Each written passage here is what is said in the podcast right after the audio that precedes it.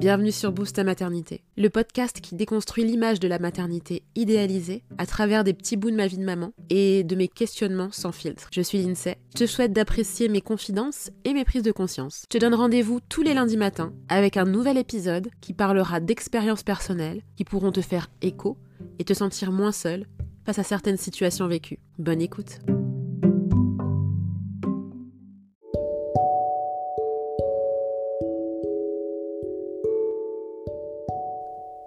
Le temps seul avec soi-même est ce qui me manque le plus.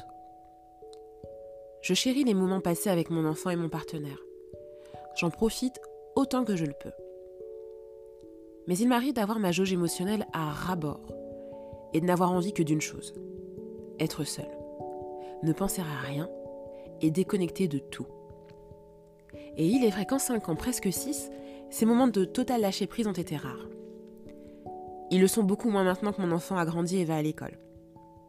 Je retrouve cette balance qui me convient mieux et qui me permet d'avoir cette soupape de liberté, même si le temps d'une journée passe à une vitesse folle. On avait pourtant souhaité faire l'école à la maison et privilégier la proximité. Mais la réalité m'a rattrapée et concilier ma vie de mère travaillant à la maison et la disponibilité dont il faut faire preuve en étant mère au foyer n'était pas compatible avec qui j'étais. Au début, mon fils t'était beaucoup et à la demande.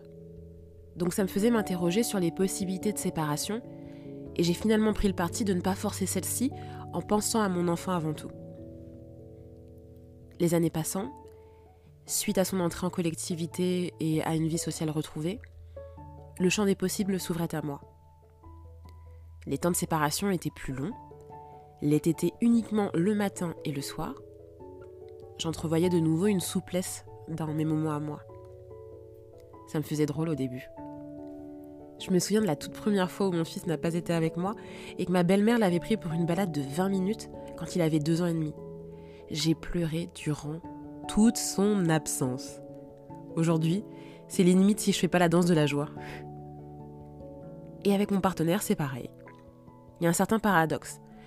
Parce qu'on est 24 heures sur 24 ensemble, il est père au foyer, on a nos espaces, et il ne s'immisce en rien. Mais pour autant, j'aime aussi être seule à la maison, sans un bruit, sans une présence, ou ce moment où tout le monde dort et que je me lève, telle une souris, pour vivre ma meilleure vie avant le lever du jour. J'apprécie ces moments seuls et je me considère pas comme une mauvaise personne, égoïste, n'aimant pas son enfant ni son partenaire. J'ai conscience de mon individualité vis à -vis de mon fils et de mes limites émotionnelles. Je prends en considération ma santé mentale et mes besoins en tant que femme, au-delà de mes rôles de mère et de compagne. Si tu ressens le besoin d'avoir du temps pour toi, c'est normal. Ne culpabilise pas. C'est humain. N'hésite pas, si tu as la possibilité, de te retrouver toi et toi-même pour être de mieux en mieux avec tes proches. Tu sentiras la différence. Et eux aussi.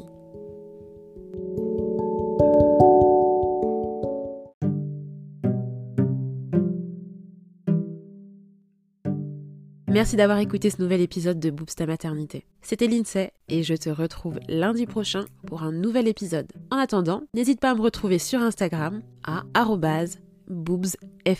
À très vite.